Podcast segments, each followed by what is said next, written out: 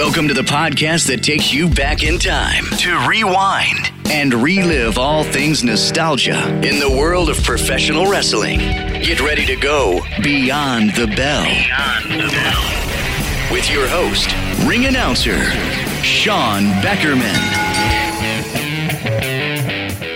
Pro wrestling students, class is once again in session. WCW 101 is the course, the history of World Championship Wrestling. Tonight, Chapter 3 is the topic covered. From Jim Herd to Robocop, we cover the Ted Turner era as it begins on episode 3, chapter 3. This edition covers some of the most controversial times and era in WCW history. As the World Wrestling Federation rises as the number one pro wrestling organization in the world, Vince McMahon gets a call from Ted Turner to let him know he's in the wrestling business. Listen to audio featuring the Nature Boy Ric Flair, Terry Funk, Ricky Steamboat, Jim Ross, and Sting, plus many, many more. We cover a transitional year, a transitional time for WCW as there's a new leader in charge and he wants to compete with Vince McMahon and the World Wrestling Federation. Little did we know how much change would come for WCW. After this quick break, we present Chapter 3 of WCW 101, recorded a few years ago, but back in seasonal format. Season 1, Episode 3, Chapter 3 of the history of World Championship Wrestling. Stay with us. We'll be right back. I'm pretty stoked. A friend of mine told me about Gazelle.com. They paid me cash for my used iPhone. Cash I used to get my new iPhone. Before Gazelle, I would just keep my old phones in this drawer. Gazelle made it easy. Gazelle made it so easy. Shipping was free. Gazelle paid me fast. My phone was worth 150 bucks. What? Do yourself a favor. Get on your little www. Gazelle.com. You can find out at Gazelle. It is a website.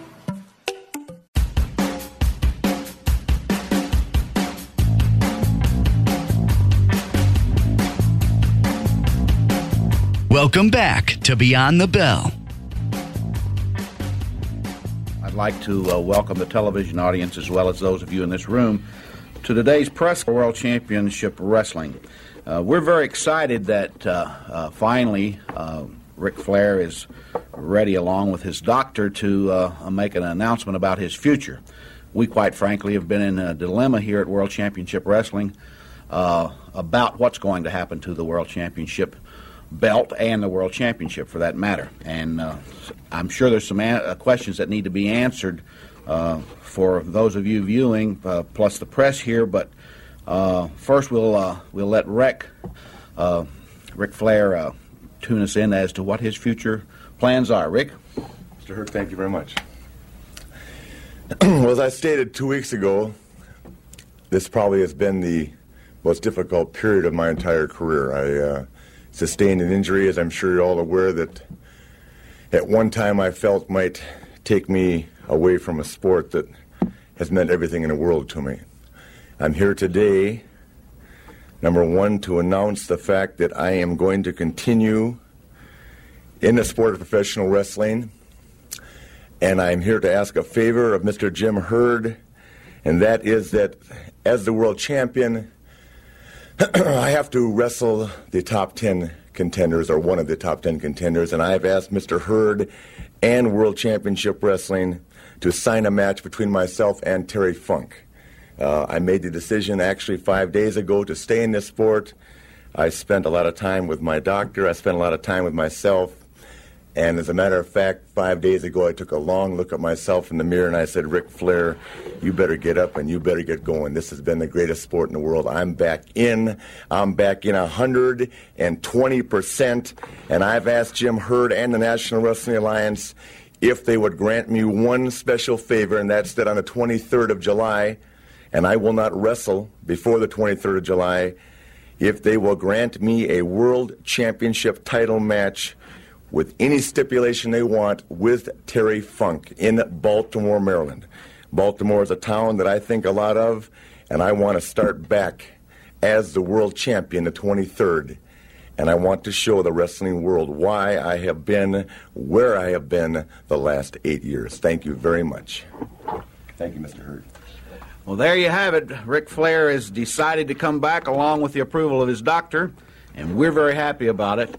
Uh, we'll sign the papers here, Terry Funk, obviously, and I know some of the fans out there are wondering. Uh, Ric Flair's contract has a clause in it that uh, lets him approve uh, one of the top 10 uh, that uh, he will defend the championship with. So we have given him that opportunity to go against Terry Funk.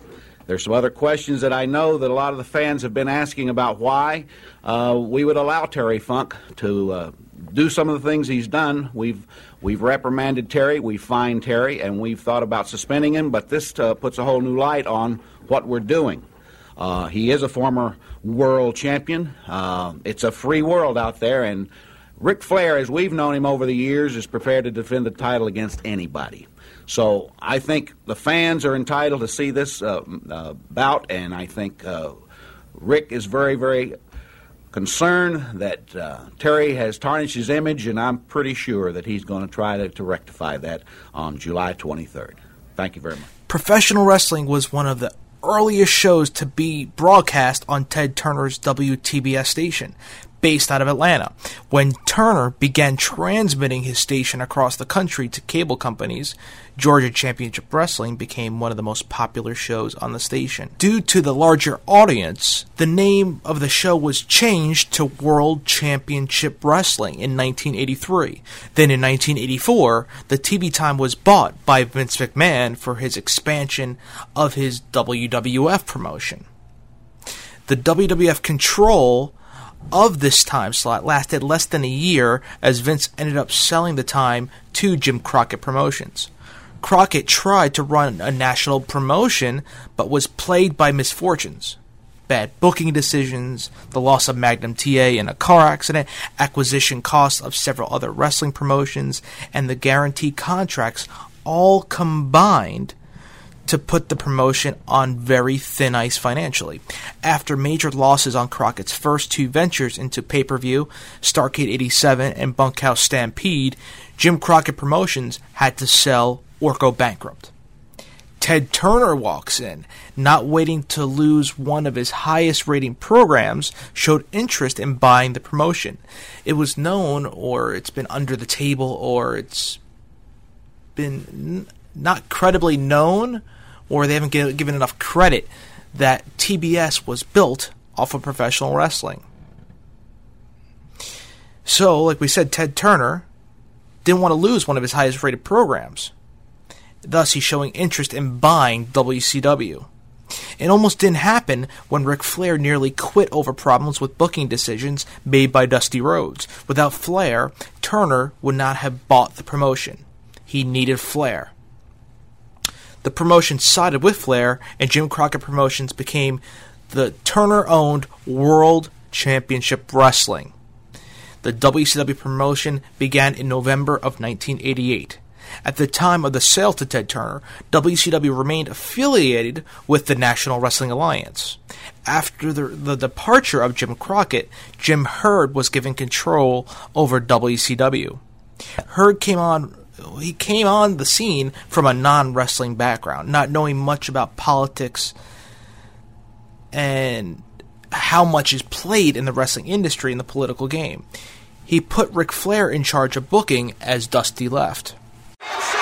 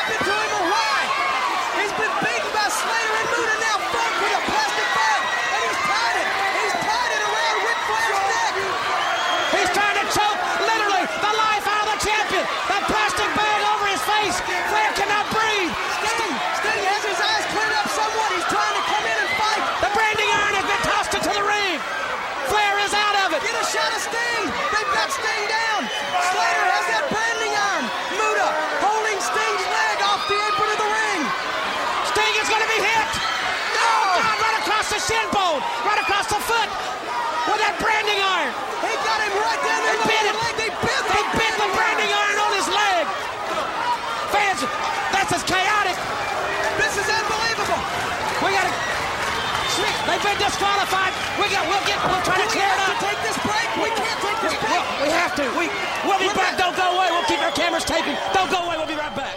In terms of the action, in mid January of 89, Ric Flair and Barry Windham had been ganging up on Hot Stuff Eddie Gilbert.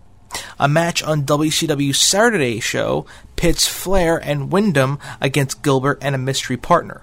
The crowd goes wild when Ricky the Dragon Steamboat, who was newly arrived from the World Wrestling Federation, joined Gilbert and pins Flair in the middle of the ring. In 1988, NWA's number one promotion, Jim Crockett Promotions, was home to thrilling championship matches. But its success in the ring didn't translate into financial gains. Bad business decisions lost the company millions of dollars, and Crockett was forced to sell his company to Ted Turner. World Championship Wrestling was formed, and the NWA champion was now referred to as the WCW champion. In the late 80s, Ric Flair had a succession of some amazing matches that a lot of people this very day still talk about. Flair got into a, a situation where he renewed an old rivalry with Ricky Steamboat. And I really, really enjoyed being in the ring with him. He was he was off the hook. His level of performance was second to none. Flair has turned the corner. He twists the leg. Inside. With an inside cradle. Can he hold him? Yes, he can. Ricky the Dragon Steamboat has won the world title. To win the World Heavyweight Championship in our profession, you've reached, you know, the golden ram.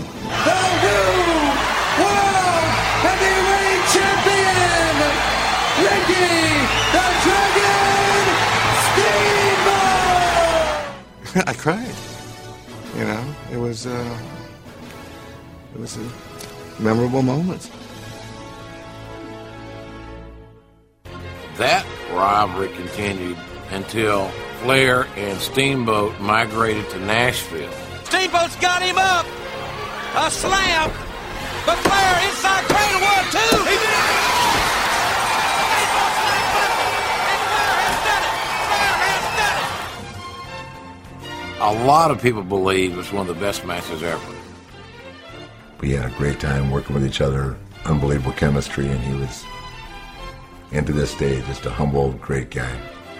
Then there was occasionally maybe a Lex Luger would get in or a something over here for a short term. A new heavyweight champion of the world has been crowned. But Flair has basically dominated the professional wrestling world as a world's champion. Nobody ever really outdid Flair. He was the man.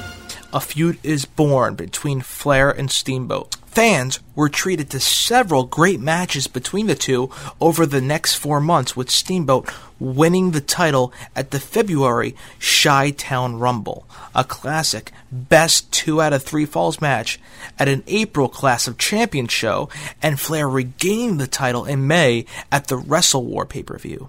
The show ends with Flair being attacked by Terry Funk, who was one of the ringside judges. The war between Funk and Flair would carry WCW through the rest of 1989. Meanwhile, Jim Herd was acquiring a lot of talent for the promotion. Sting was already there, and he had a wild feud with uh, a newcomer by the name of the Great Muta. Other newcomers were Flying Brian Pillman, Tom Zenk, Scott Hall, Mean Mark Callous, the Samoan SWAT team, and a new team wrestling together for the first time at the Great American Bash by the name of the Steiner Brothers. While the WWF is better known to the general public, the serious wrestling fans were watching WCW in the late 80s. The World Heavyweight Championship is on the line. In Baltimore on July 10th, Ric Flair, we've heard from Lex Luger. What do you have to say? Well, David Crockett, let's talk about what's really on the line. We're talking about the greatest commodity in professional wrestling today. We're talking about the National Wrestling Alliance taking this whole country by storm eight days from today. We started out in Orlando, Florida, and God knows how I love the women in the state of Florida. But, brother, between the 26th of June, we're talking Charlotte, we're talking Dallas, we're talking Tampa, we're talking Miami, and then Luger, then Luger, we're talking July 10th, Baltimore, Maryland, we're talking about the world's heavyweight championship. And let me take this opportunity to explain to this vast American public what's coming down. In Ric Flair, you are looking at the man that this sport, whether you like it or not, has revolved around for six years simply because whether you like it or not, I have been your world's heavyweight champion. Now, the great American public sees this awesome structure of a man. 6'5", 280, the greatest physique of any athlete alive today. So, the imagination of the great American public says, this is finally going to be the guy to take Flair out. It's the end of Ric Flair. He can ride on his boat. He can drive his cars. He can count his money. But he's not a wrestling because we all know that Ric Flair will never be second best. Ric Flair lives and dies for wrestling. So they also know that Ric Flair will settle for nothing less than a one, two, three. No dispute. Ric Flair, because his ego is so vast, has to beat Luger. He has to beat the man they're calling now the greatest challenge of all time. Well, July 10th in Baltimore, Luger, it's for all the money, all the prestige, all the glory. But the bottom line is to be the man in the greatest sport in the world, you gotta beat the man. And between now and July 10th, we're talking the Great American Bash. And you ask the Road Warriors, you ask Dusty Rhodes, my friend, those stitches you got in your eye now are nothing because we will see to it you pay the price long before Baltimore. Woo! It's for Baltimore. As the year went on, Ricky Steamboat would leave in August as he and Herd could not come to terms. Amazingly, Steamboat's gone less than a year after joining and only a few months after the classic matches between him and Flair. This becomes an omen of things to come later. It also threw off the booking as Lex Luger had turned heel in June to feud with Steamboat. The feud between Flair and Funk was the focus of a hot Great American Bash show in July. The show ends with a wild fight between Flair, Funk, Muta, and Sting. These four wrestlers would be intertwined for the most for mostly the remaining part of the year, including the first Halloween Havoc, which we discussed on a previous edition of BTB, featuring the Thunderdome cage match.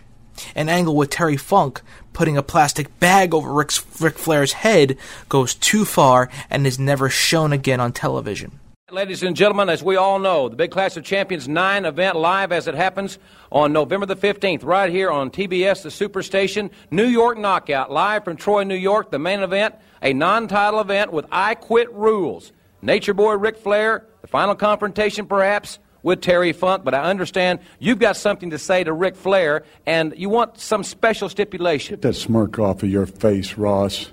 I know that you realize what happened in the Thunderdome, and you think that I let JTEX Corporation down, and so do all you people out there. Let me tell you something. The NWA is not big enough for myself and Ric Flair. That's why I suggested an I Quit match. I hate his guts. Ric Flair hates my guts. But I'll say one thing to Ric Flair Ric Flair, you're a tough individual. And you are about as tough of an opponent as I've ever gone up against. And it's not big enough. This area is not big enough. This country is not big enough in wrestling, and that's why I want you in an I quit match. But after it's over with, let's make this the final match. And if you beat me, I will walk across there and I will say to you, Ric Flair, you are the better man. You mean you'll shake his hand and say he's the better man if he beats you? If he beats me, I will walk across the ring and say that to him. But if I beat him, he has to do the same to me.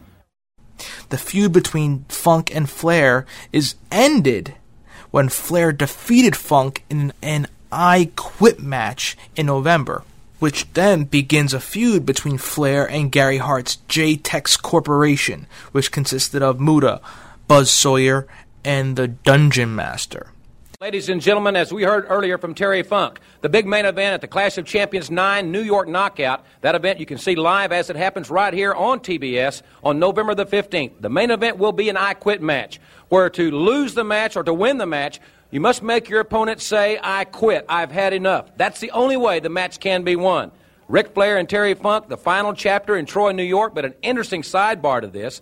Earlier today, he said that if you made him say, I quit, that he will walk across the ring and shake your hand and admit to the world that you are a better man. Well, I find that very difficult to believe, just as I'm sure you do. Last time I shook his hand, I spent seven days in the hospital and two and a half months out of the sport. So, Funk, the world knows the ground rules now. It's I quit. No title on the line, just integrity and your very manhood. At best, think about it. You have promised the wrestling world that you'll walk across that line and shake my hand and tell the world I'm a better man if I win. That's a lot of incentive. Troy, New York, get ready. The Nature Boy, woo! Bright lights, big cities, pretty ladies, Troy, New York. I quit rules. Terry Funk, the Nature Boy, is going to walk that aisle. And in Troy, New York, you're going to say, I quit. Woo! Funk quote unquote retires after this match, becoming a commentator for a little while.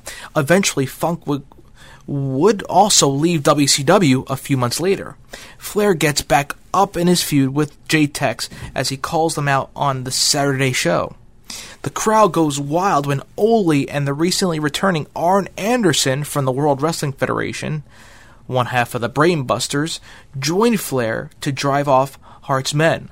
The Four Horsemen have returned to the NWA slash WCW as faces, which wouldn't long last though. Tully Blanchard was also destined to come back to WCW. He was desired, and things were in motion. Plans were in place for him to return with Arn Anderson, but due to a drug test failure, Tully Blanchard did not return to World Championship Wrestling. Other feuds during that year had the Steiner brothers finally end Rick Steiner's war with the Varsity Club. Jim Cornette started managing the Dynamic Dudes, Johnny Ace and Shane Douglas. Ups, the Dynamic Dudes upset the Midnight Express. Cornette turned on the dudes during the November Clash of Champions to a huge ovation from the crowd. Rick Steiner gained a girlfriend by the name of Robin Green, who later became Woman when she had a masked man attack his brother Scott. The team was named Doom, a masked team despite the fans recognizing them as Butch Reed and Ron Simmons. It was so cool. I liked their music. They eventually were managed by Teddy Long. The great team. Big, two big, tough guys. Love that tag team. Very underrated. Coming up in just a few moments, but champ, the Clash, 8, September 12th, right here live and free on TBS 805 starting time. It's been signed Ric Flair and Sting against Terry Funk and the Great Muta. That's going to be a dangerous situation with Dick Slater here. Well, Jim, let me give you the background on this. When Turner Broadcasting Systems said they were going to put together the greatest wrestling organization in the history of the sport, they said, Ric Flair, we want you to be part of it. I signed up and I was first in line. And on September 12th, worldwide, across this nation, I'm getting a dream come true. That's an opportunity to wrestle one of the greatest athletes in professional sports as my partner. And I'm talking about the Stinger, that's what you call him. Woo! Against the great Muta, Terry Funk, and Gary Hart. We asked for this match. We asked Jim Herd, We asked the National Wrestling Alliance to make this possible. And in Columbia, South Carolina, woo, on the 12th of September, we got it. And you know what? Muta, I don't know what you look like, pal, but in Columbia, I'm going to wash that paint off your face with your own sweat. Terry Funk, nobody likes blood and guts on national TV, but pal, you're going to bleed and you're going to sweat. You know why? Because this is the NWA. Woo! And I say so. Woo! All right, Nature Boy Ric Flair. We just say Flying Brian's up next, and he's my kind of man. Woo! All right, fans, let's go The year ends with Starcade 89, Night of the Iron Man, a round robin tournament between singles wrestlers Sting, Flair, Luger, and Muta, and a tag team tournament with the Road Warriors, the Steiners, Doom, and the Wild Samoans. Sting and the Warriors became winners as the Horsemen teased a turn on Sting. This was classic professional wrestling. The first full year of WCW is hot, but things would soon change next year as a new booker was in charge. After the amazing first year WCW had, it raised expectations it, in the year of 1990. After the amazing first year WCW had, people were loving this new wrestling oriented, wrestling based company. The World Wrestling Federation was glitz and glamour. WCW was for pure wrestling enthusiasts. At the helm was Jim Herd, a man who did not know a lot about pro wrestling. He created the mass tag team of the Ding Dongs in 1989, thinking fans would like two idiots wearing and ringing bells throughout the match. With that being said, Jim Herd was trying to build WCW for the future. He brought in a lot of young talent and was signing them to guaranteed contracts, believing it would pay off in the long run. In the beginning of 1990, the booking team was reorganized with Jim Ross, Kevin Sullivan, Ric Flair, Terry Funk, and Jim Cornette as its members. Flair, Cornette, and Sullivan were in charge of the matches while Ross and Funk oversaw the television production. Jim Ross back with you, and as we mentioned, I've been talking with Jim Herd during the commercial breaks here. And Mr. Herd, I want to thank you for taking your time here on this this weekend to update us on this situation. We heard earlier in the hour from Dennis Guthrie, the attorney for Nature Boy Ric Flair. I understand that the board has reached a decision on this championship situation, and we're happy that you're here to tell all the fans about it. Well, thank you, Jim, and thanks for having me. But before I uh, talk about the decision, I, you know, I would like our fans to know that that we really don't care what uh, Dennis Guthrie, uh, Ric Flair's attorney, has to say, nor for that matter, what Ric Flair has to say about the thing. Uh, we're interested in, in having a uh, an ending that our fans are happy with. Uh, you know, Ric Flair has uh, uh, spent a career bending the rules. So we have made a decision. Uh, we've decided to rematch the two gentlemen. They've been notified uh, in Nashville on May 7th, and um, we're going to have uh, three special uh, judges for the thing, and uh, we're going to be sure that uh, there's a conclusive ending to this one uh, with no time limit or a one-hour time limit uh, on the show. Uh, Mr. Guthrie said he wanted a, a special referee, and it seemed like the officiating was getting very, very uh, confusing as far as I'm concerned. I know that there's been a lot of controversy regarding the officiating. The officiating last uh, Sunday with uh, Teddy Long. We won't go into that right now. I know you met about that situation as well. But uh, so there will be three judges. Uh, I understand from what we were talking before we went on the, we came on the air just a moment ago that we're looking at three former world champions to be judges. So it looks like we're going to have, without a doubt, there must be a winner in this match on May 7th between Flair and Steamboat. Well, there there will be a winner. The this uh, this you know you never say last chance for anything, but uh, there will be a winner at this match. Well, ladies and gentlemen, there you hear it. Uh, it was not due to the response of the lawyers, and Ric Flair's got plenty of them. It sounds like that the NWA, being the Wrestling Fans Association, listened to what the fans had to say, and uh, and that's where we are right now. Mr. Herd, thank you for taking your time to be with us here this weekend. Thank you. All right, ladies and gentlemen, so it'll happen on May the 7th. Nature Boy Ric Flair and Ricky the Dragon Steamboat. I also understand that, uh, that we're having some interviews flown in that uh, the gentlemen, they were notified last night, but it was kept under wraps so Mr. Herd could get out here today to make this official announcement. We will hear from Nature Boy Ric Flair and also from Ricky the Dragon Steamboat about their thoughts surrounding May the 7th and the showdown in Nashville. But right now, let's go back to the ring and to the center stage. Herd was pretty much leaving them alone at the time to focus on acquisitions for WCW. As 1989 ended, Sting was a member of the Horsemen along with Flair and the Andersons.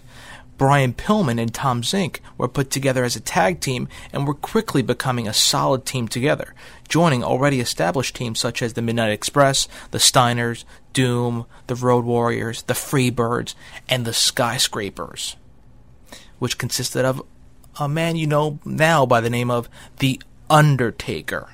The year began with Arn Anderson winning the NWA TV title from the Great Muta. This signified my interest in WCW.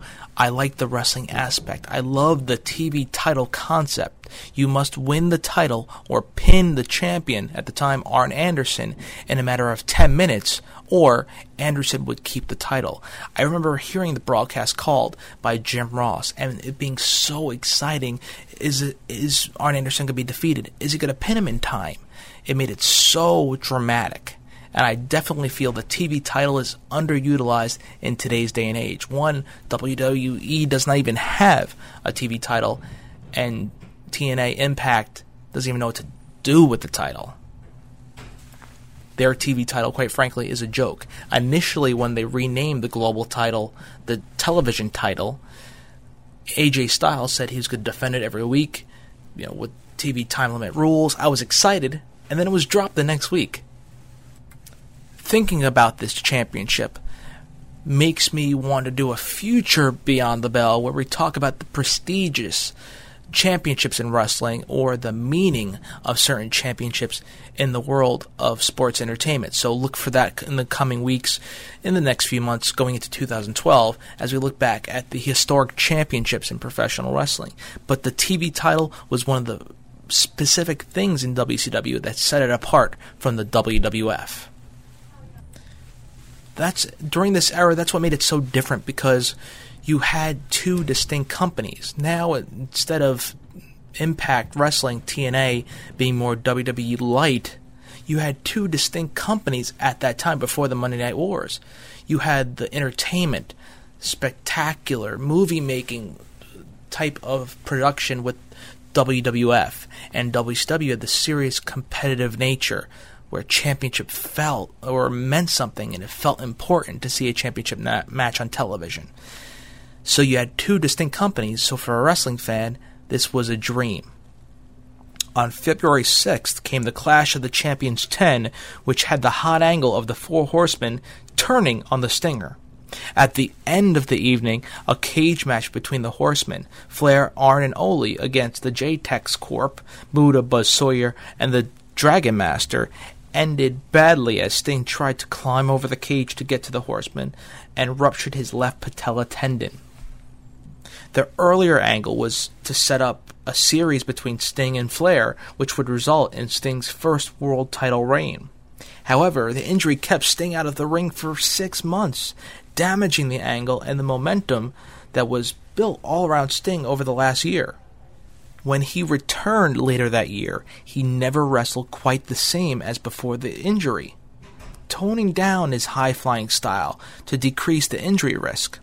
Also on the show was the Steiners defeating Doom for their masks, revealing them to be who everyone sus- suspected all along Butch Reed and Ron Simmons. Damn. Norman and Kevin Sullivan battled in a Falls Count Anywhere match. And the famous match that Mick Foley mentions in his book between Cactus Jack and Mil Mascaras, where Jim Cornette announced that Cactus Jack is dead after a spectacular bump. Won't be the first time they say that in reference to Mick Foley. It was not long after this show that the JTEX Corporation was disbanded, with the great Muta leaving the promotion. Muta didn't work another extended North American tour for nearly nine years. Less than a week after the clash, Pillman and Zenk won an eight team tournament for the U.S. tag team titles.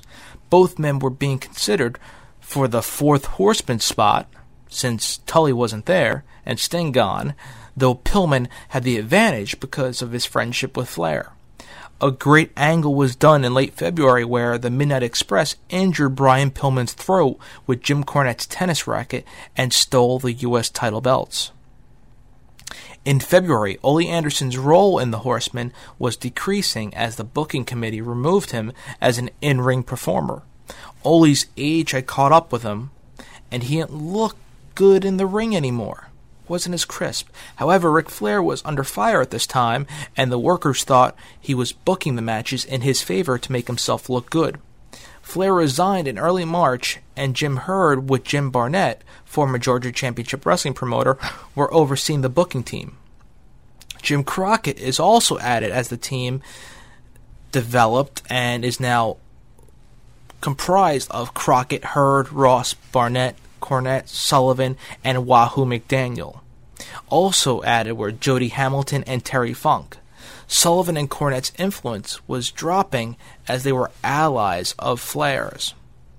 The new booking team killed the Pillman injury angle and had Pillman and Zenk steal the titles back, which killed any heat built up between the two teams. The feud faltered, and the Midnight Express were having problems even keeping their jobs. Also, as Sting was injured, they needed someone to fight the Horseman in his place. They chose Lex Luger, who was turned heel about seven months earlier and turned him back as a babyface. Kind of reminds you of like today's storylines where things are twisted and turned back and forth.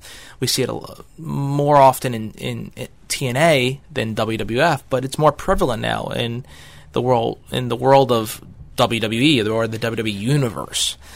But here, back in the late 80s, early 90s, this was done out of necessity, and it wasn't necessarily the best decision, but these were the reasons why it took place. Now it's kind of hard to question the actions that are taken now with the booking team. Jimmy Crockett put Jim Crockett Promotions out of business. He started playing in the big leagues, had some ideas, but if he'd have stuck with the same thing his father did, he'd still be a multimillionaire today. If I had brought in a, a good business manager two years earlier, we probably would have been further along in the expansion. If they'd stayed between Baltimore and Chicago, they'd still be in business. Uh, what if? I mean, if a bullfrog had wings, it wouldn't bump its rear end. If ad sales had run a year ahead, because you know we had a ton of money on the books, but we weren't going to get that money for a period of time. And speaking of excitement, right here, the world's heavyweight champion, Nature Boy Ric Flair. Ric, welcome back. Well, I couldn't have said it better myself. Excitement is what the professional wrestling world is all about. And there's only one man. Can you imagine this? Now I'm going to start at the top. About two weeks ago, I beat up Wahoo McDaniel so bad. I beat him up so bad that I thought he'd get the hint. Wahoo, leave Flair alone. But they say that the decision was controversial, so Jimmy Crockett.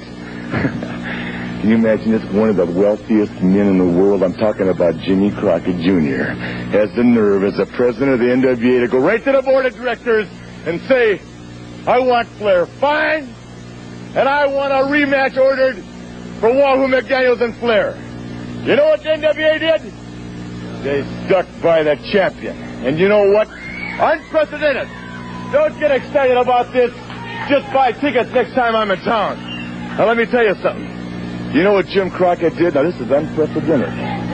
In a power move, brother, he resigned as the president of the National Wrestling Alliance, the biggest governing body in all of professional wrestling. He resigned, trying to force the board of directors. And, brother, it's not going to happen, Crockett. I don't care if you're one of the wealthiest men in the United States of America or not.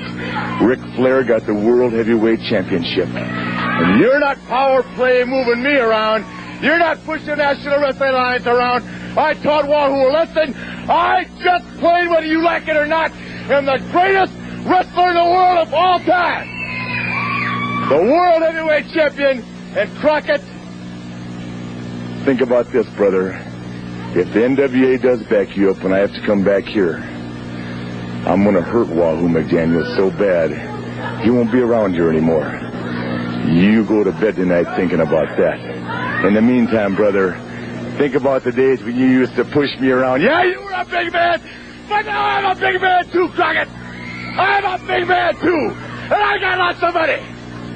You understand that? And I don't care how much money you got, I'll match you because you made me, and now I'm the world champion. Love it, Daddy. Woo! World champion Ric Flair fans, you heard it all. You heard it right from him, and we're going to watch him in action in the ring in just a moment. But first, we're going to take time out right here for this message. What is this? Right around this time, it was announced that Ole Anderson was the new head booker. Ole was the booker for Georgia Championship Wrestling when the promotion's television time was sold to the WWF back in 1984. Ole ran the company like the old regional promotion style that everyone knows Ole loves to do, and the style was pushing people who were loyal to him. Ole also didn't like Herd's contract system, thinking it undermined his power, which I can sort of understand. He thought Herd was giving the new guys too much money, especially since he could get Tommy Rich and the Iron Sheik for the same amount of money that Brian Pillman was making. Kind of similar to the NFL situation. He started targeting the younger talent that Herd signed and jobbing them out. If they quit, like Cactus Jack did in June, then he would replace them with workers that were loyal to him. Ole brought in such people as Paul Orndorff, the Iron Sheik, Buddy Landel, Bob Orton, and the Junkyard Dog. Also brought in were Thunderbolt Patterson, Ricky Morton, Robert Gibson, Ivan Koloff, Tim Horner, Stan Hansen, and Brett Armstrong. Even Mr. Wrestling 2 made an appearance. The promotion started looking like it was stuck in a time warp, with the Push guys being stars of the Georgia Championship Wrestling show from six years earlier. WCW was starting to look dated. Barry Windham and Sid Vicious joined the Four Horsemen as Luger battled Flair for the world title. It was obvious that they were just biding their time for Sting's return as they came up with some contrived way to keep the title on Flair. The match at Capital Combat between Flair and Luger was put inside a steel cage, as it was billed finally to have a one on one encounter without the Horsemen being able to interfere. They had the Horsemen get to the cage, basically take control over the cage, and raise it so the Horsemen could get in anyway. Capital Combat was also notable as the Midnight Express beat Zenk and Pillman for the U.S. Tag Team titles, and Doom defeated the Steiners for the World title. However, Capital Combat is best known for one of the worst angles ever to take place in wrestling history. The movie RoboCop 2 was about to be released by Turner's movie division, and they wanted some publicity from their popular wrestling program. Instead of just running promos, they turned RoboCop into a character on the show as Sting's enforcer against the Horsemen. Yes, you heard me right, wrestling fans. Or should I say students. Sting was put in a cage by the Horseman. Robocop bends the bars to free him, and the Horseman has to sell being afraid of him. This was just terrible. This uh, this was known, or to this day it's known, Robocop and the Shockmaster as two of the biggest blunders in WCW history. I understand Gordon Solie is, is Sting about ready to come out. Gordon, are you there? Well, I think we're going to Gordon Solie. We should be about ready for the appearance of Jim Sting. Ross, uh, forgive me for interrupting, but it looks like something's going on down here. The doors have opened, security men are coming out, and it looks like, yes, it is indeed Sting and Robocop are making their way out to the arena. Robocop listening as he comes out through the lights. And if you, well, I'll tell you one thing, four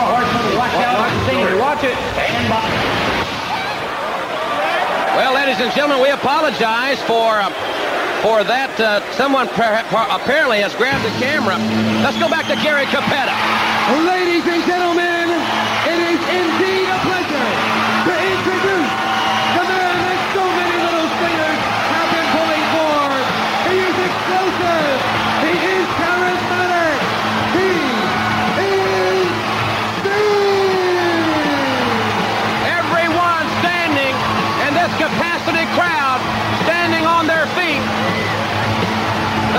to Gary Cappetta.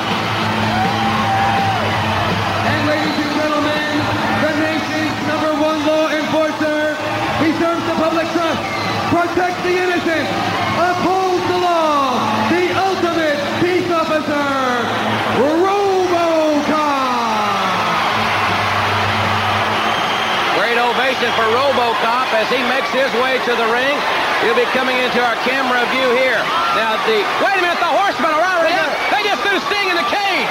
They just threw Sting in the cage that Cornette was in. Sting has been caged by the Horsemen, but here comes RoboCop, Bob. Sid Vicious, Ole Anderson, Arn Anderson, they all attacked him, threw him into the cage. One thing, but look at RoboCop now as he's approaching. He is they're not in- back- they're backing away from him. He's not intimidated, Bob. RoboCop going right to the cage. This deal. be a bucket of balls when we get W.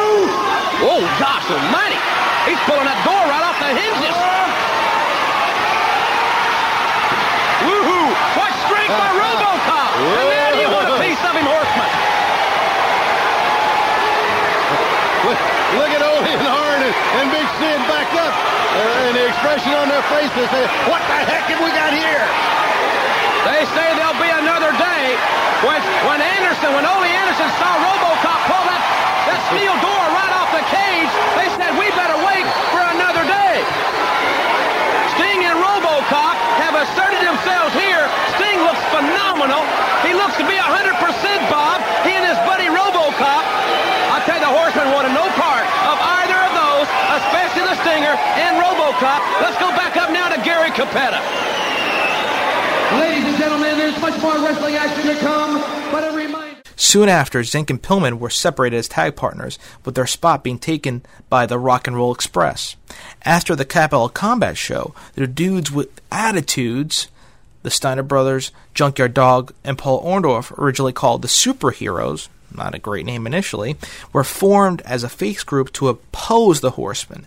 This group only lasted two months, as they were there to fight the Horsemen until Sting's return at the Great American Bash in July. The group's last appearance was at the Bash in Sting's corner, again biding time until the Stinger could return to action. Ole's most flagrant attempt at jobbing out the younger talent yet happens at the Bash as Tom Zenk is squashed by newcomer Big Van Vader in just over two minutes, with Ole calling for the finish before Zenk's comeback. The morale backstage among the younger workers was dropping as Ole continues to job them out to his loyal workers. Is it true that a lot of the younger guys were demoralized after you squashed Tom Zenk to Vader? After what? After uh, Tom Zenk got squashed by Vader? A lo- a- the locker room. Tom Zenk got squashed by Van Vader. Right, he was the Z-Man, I believe. And uh, What happened? I think Vader went up and squashed him pretty much, and a lot of the guys in the locker room who were his size figured that you know they were never going to get the big push or anything like that because of their size, and that you were, you know, booking the big guys pretty much instead of the the smaller type guys. which- What's the theory that you say you've got? There's there's all right. let me let me repeat the question. is it true that a lot of the younger guys, maybe you don't even know about it, but is it true that a lot of the younger guys were demoralized after you squashed Tom Zenk to Vader? Hmm. To be honest with you, I have no idea what you're talking about. Okay. That goes back to the first question you asked. You said, "Are you trying to get rid of the younger guys?" Right. Why? Were they worth a shit? Depends who. Well, I mean, if they were good, Right, you kept them in. uh, if they weren't worth a shit, I wouldn't have used them to begin with. Gotcha. But if they were good, why would I want to? Did I get? Did I kill Tommy Rich? No. Well, how You come? why would I kill these guys and don't kill Tommy Rich? What did Tommy Rich have? He didn't have any kind of a body. Good-looking guy, I guess some girls would say. Right. But there was nothing about the guy that would make him be a wrestler. So, if you're telling me that somebody else, like a Tom Zenk or who else, I was killing this guy, what the hell? Why wouldn't I kill Tommy Rich? Right. So the idea and the theory is sitting is, is in the minds of some of these guys that don't know their butt from a hole. Ole is even bringing in some very green wrestlers to replace departing wrestlers, such as Alan Iron Eagle, J.W. Smith, and Brian Lee. One report had Iron Eagle being taught his finishing move in the hallway two minutes before his match was about to begin. Even worse, the house show attendance and ratings were starting to drop as the promotion is being booked so badly. How badly, you could say? Three words. The Black Scorpion. Sting. Whose idea was it for the uh, Black Scorpion? Where was that going to go? Wait, look at the grid. Look at the ring. When you see the Black Scorpion, now you'll know who the real champion is. What exactly uh, was the storyline? Good enough? Yeah, it was good. Do you remember that? Okay. I just go off camera and do that, you know, and blah blah. I did it just as a joke and a half. Herd was after me because he didn't like the damn card that I put together for a bunch of matches. And he said didn't like him, didn't like him, didn't like him, didn't like him. I said, I said, that's what's got to be. That's all. Well, he said he wanted to see something else. He said he didn't like all that damn crap that you got on that damn card. So I went back to my office and I wrote down Black Scorpion and Sting, or who the hell ever it was. Right. And one or two other names. And I handed that damn card back to him. He said, now you're learning. Because I put down the Black Scorpion. Right. He thought that was the answer. And I didn't even know what the hell a Black Scorpion was going to be. I had no idea. No idea at all. So what I did to begin with, if you ever saw the, I don't think you Vignettes? got tapes of it, Yeah. I just had everybody dress up with a mask or whatever it might be and called them the Black Scorpion. And then I went off camera, uh, you know, with a Right. microphone, Well, Sting. you know, and did my little BS. And that's how we worked the Black Scorpion. But when he fired me finally, the Black Scorpion only been in effect for about maybe a month, a month and a half. And it was getting over, for Christ's sake. That was the funny thing about it. I, I thought it would. Right.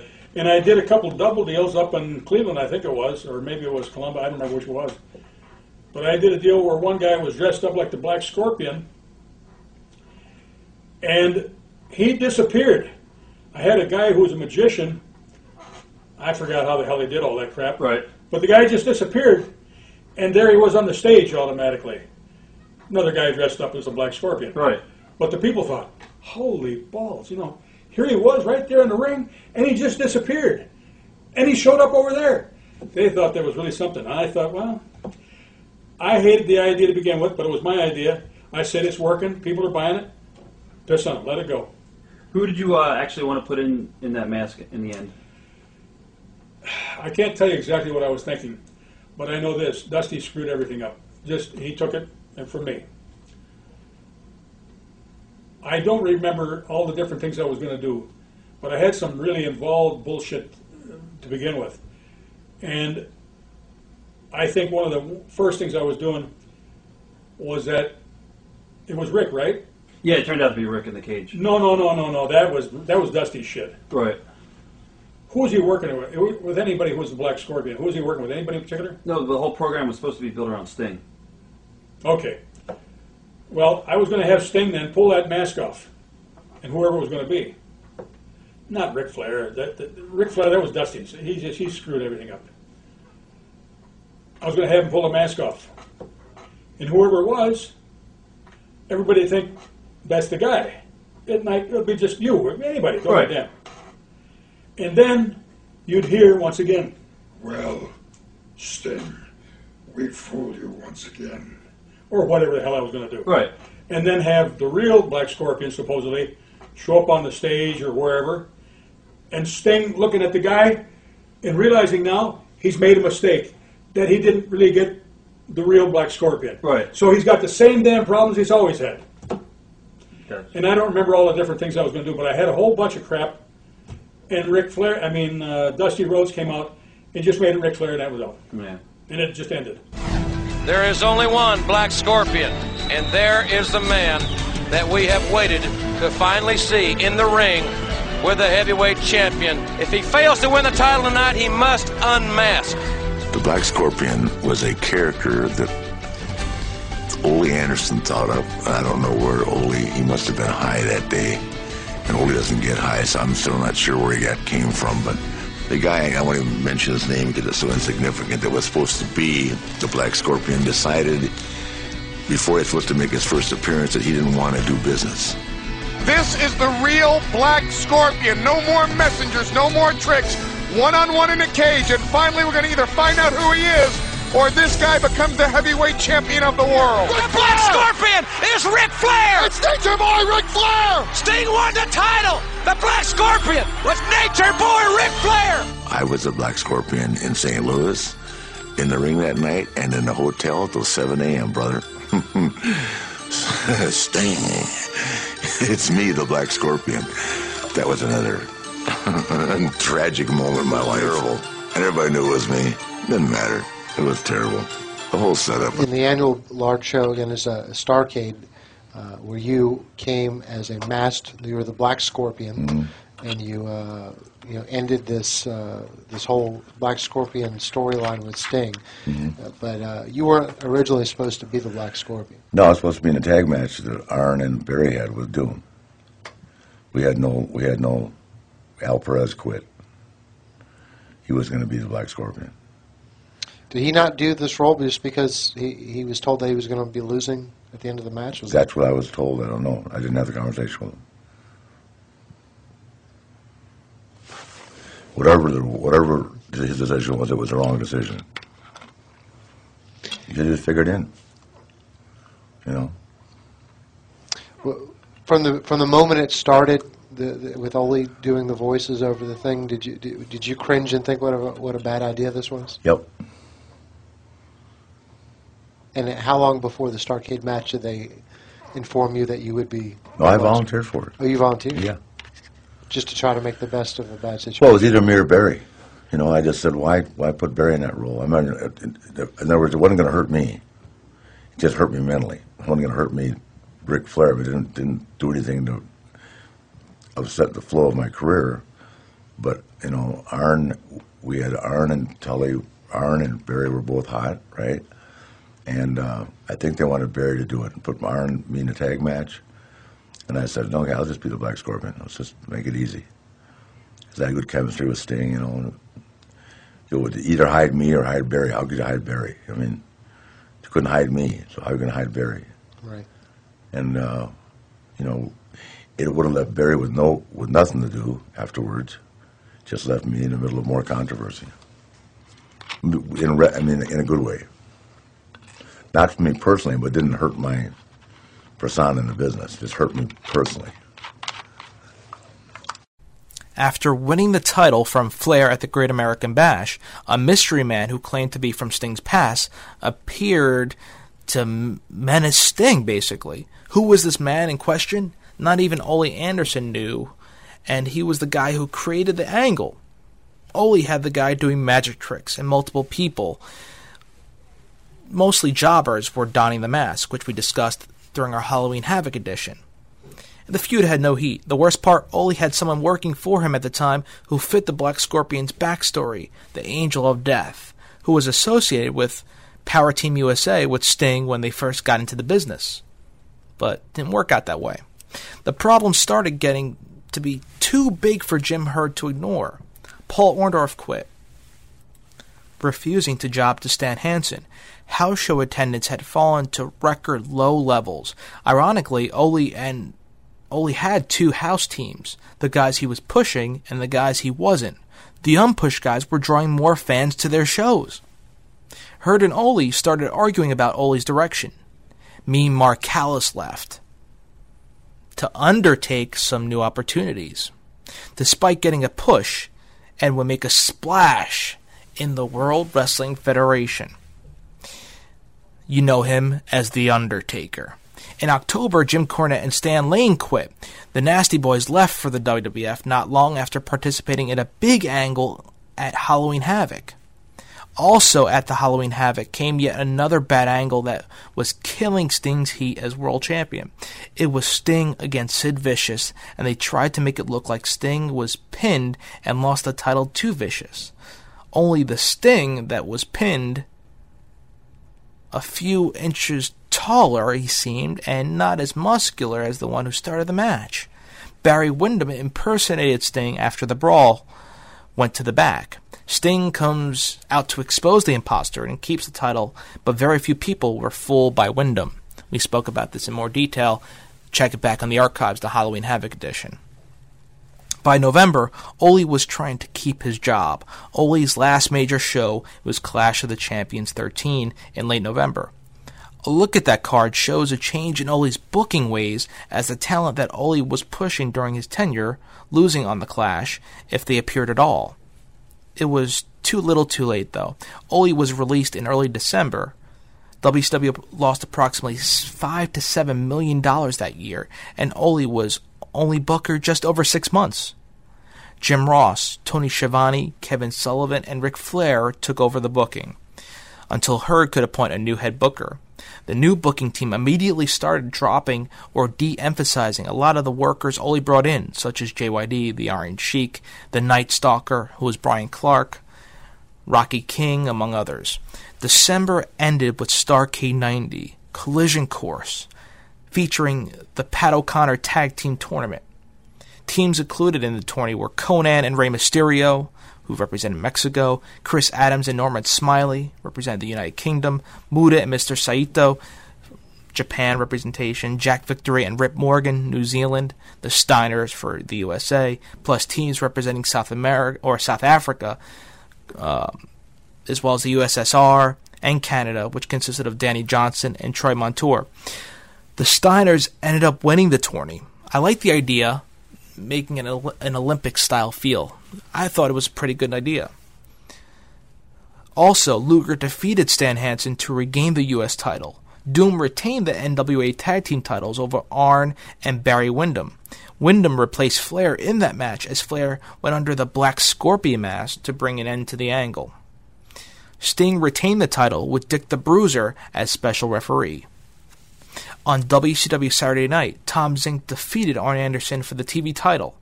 The match got the Saturday Night Show its highest rating since February, a great live reaction to the show. Maybe the new booking committee could get things on track. However, the new team was not going to get a chance. All four of them Ric Flair, Sting,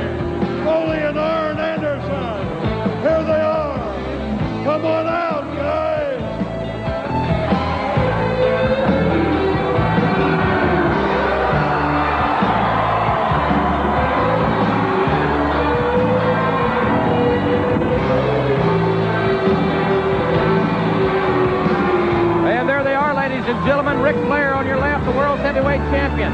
Sting, Arn Anderson, Ole Anderson, the Four Horsemen, the most physical entourage in the sport today.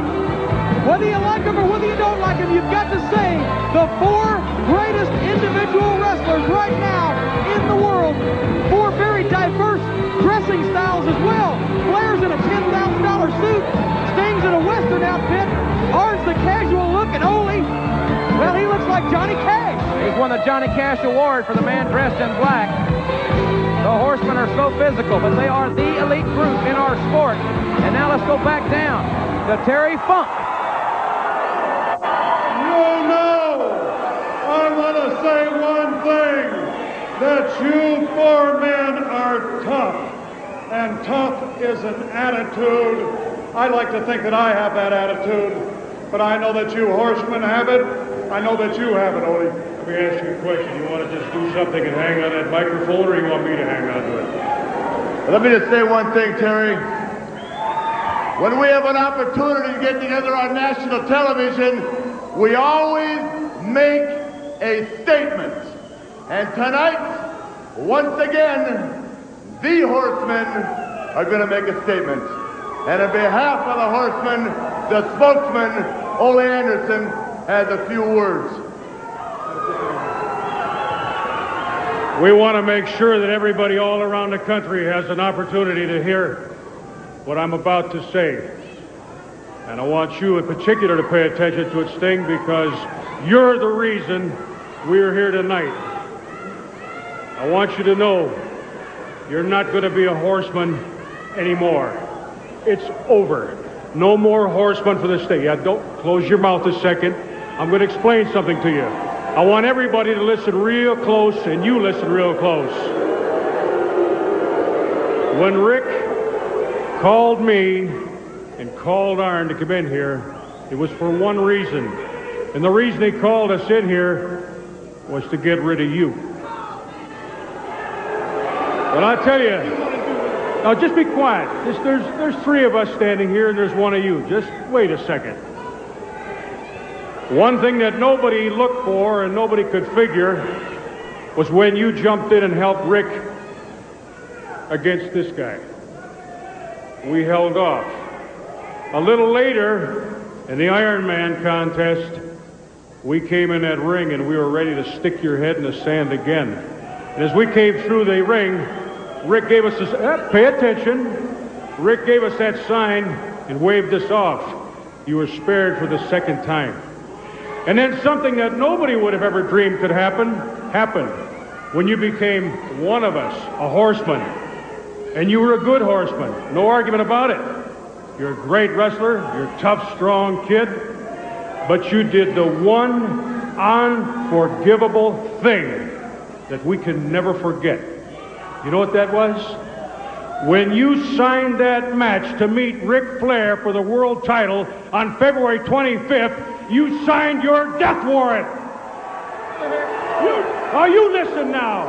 I'm going to tell you what I said to Ric. We all agreed we should just stop you right now, but Ric says, no, no. Now, he helped me one time. We let him live one time, but on one condition. And the condition is this. You go to the promoter, you go to Mr. Jim Ross or whoever you got to talk to, and you tell him that you're going to cancel that contract with this man. Wait a minute, get over here, Pat. Now, you just listen. Taking it too far. Now, you listen to me, and you listen real good. Anybody, even a blind man, could see there's three of us and there's only one of you. We're going to spare your life. You got about two hours to make up your mind what you're going to do. And I'm telling you right now, it's only because of his nice kindness that we're going to let you live right here. Two hours, you make up your mind. You go tell Ross, you tell everybody in the world on this national TV that you're going to give up that chance at the world title. You understand? Not a chance. Sting, I bought you a little time because of what you've done. Nah, you're too easy. The whole deal is this. You got two hours to make up your mind, and you're no longer a horseman. And if we ever see you again, you're not going to be quite so lucky as you are tonight. Wait a minute, wait a minute, any... Hey, wait a minute. I want to... Come on. Look at this.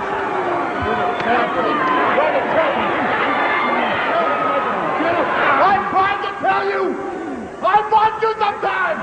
Now do thing. Smarten up. Get out of this business. Get rid of that contract. Get out of my life. You're done. I cannot believe this. This is the greatest thing Oh. I've ever seen in my life. Get out of it. Oh! This is pathetic. Ric Flair, absolutely pathetic. He gave the guy a chance. Well- he gave the guy a chance. Yeah, you're a big chance. Fans, we're gonna we'll be right back. This continues live. Don't go away. We'll be right back. Well, I am indeed. And uh, first of all, I, I, I really don't understand this action at all. Well, I explained everything very clearly, but evidently Mr. Sting still doesn't understand. The time is almost up, Sting. You're not meeting the conditions. We let you slide once, we let you slide twice, but we sure as heck ain't gonna let you slide a third time. I tell you what, Sting, you got just a few seconds. You better go tell that promoter that the 25th is off. If you don't, you're a dead man. Well, you know, There's no well. There's no two ways. It's bottom line. You're looking at the most elite wrestling group in the world. And Sting, forget yesterday. You heard the ultimatum. If you don't get that release, when we get back from this cage match, we're going to find you in this building or in the streets of Corpus Christi. You owe me. Now, the dues are paid. You owe us. You got one last chance. Sign the release. Because, pal, you're looking at Ric Flair and the Horseman. And the bottom line is, whether you like it or you don't like it, learn to love it. We'll be right back. And that will lead us into chapter 4 of WCW 101. The American Dream comes in as the new booker. Promotional consideration paid for by the following. TuneIn Premium has all the radio you want for $7.99 a month. That's all the radio you want for $7.99 a month. That means every single Major League Baseball game, every single NFL game, the most massive collection of commercial free radio stations in the world, over 5.5 million podcasts, and unlimited access to 40,000 audiobooks. Download the TuneIn Radio app for a free seven day trial of TuneIn Premium. TuneIn Premium, boundless audio. You're listening to the Retro Wrestling Podcast, Beyond the Bell. You can listen to Beyond the Bell on iTunes, Player.fm, the SNS Radio Network, Podbay.fm, Stitcher, TuneIn Radio, and our official website, BTBcast.com. Connect socially on Facebook and Twitter at BTBcast. Watch retro videos on our official YouTube channel, BTBcast Network. Questions, comments, and suggestions can be sent to contact at BTBcast.com. Go old school with Beyond the Bell.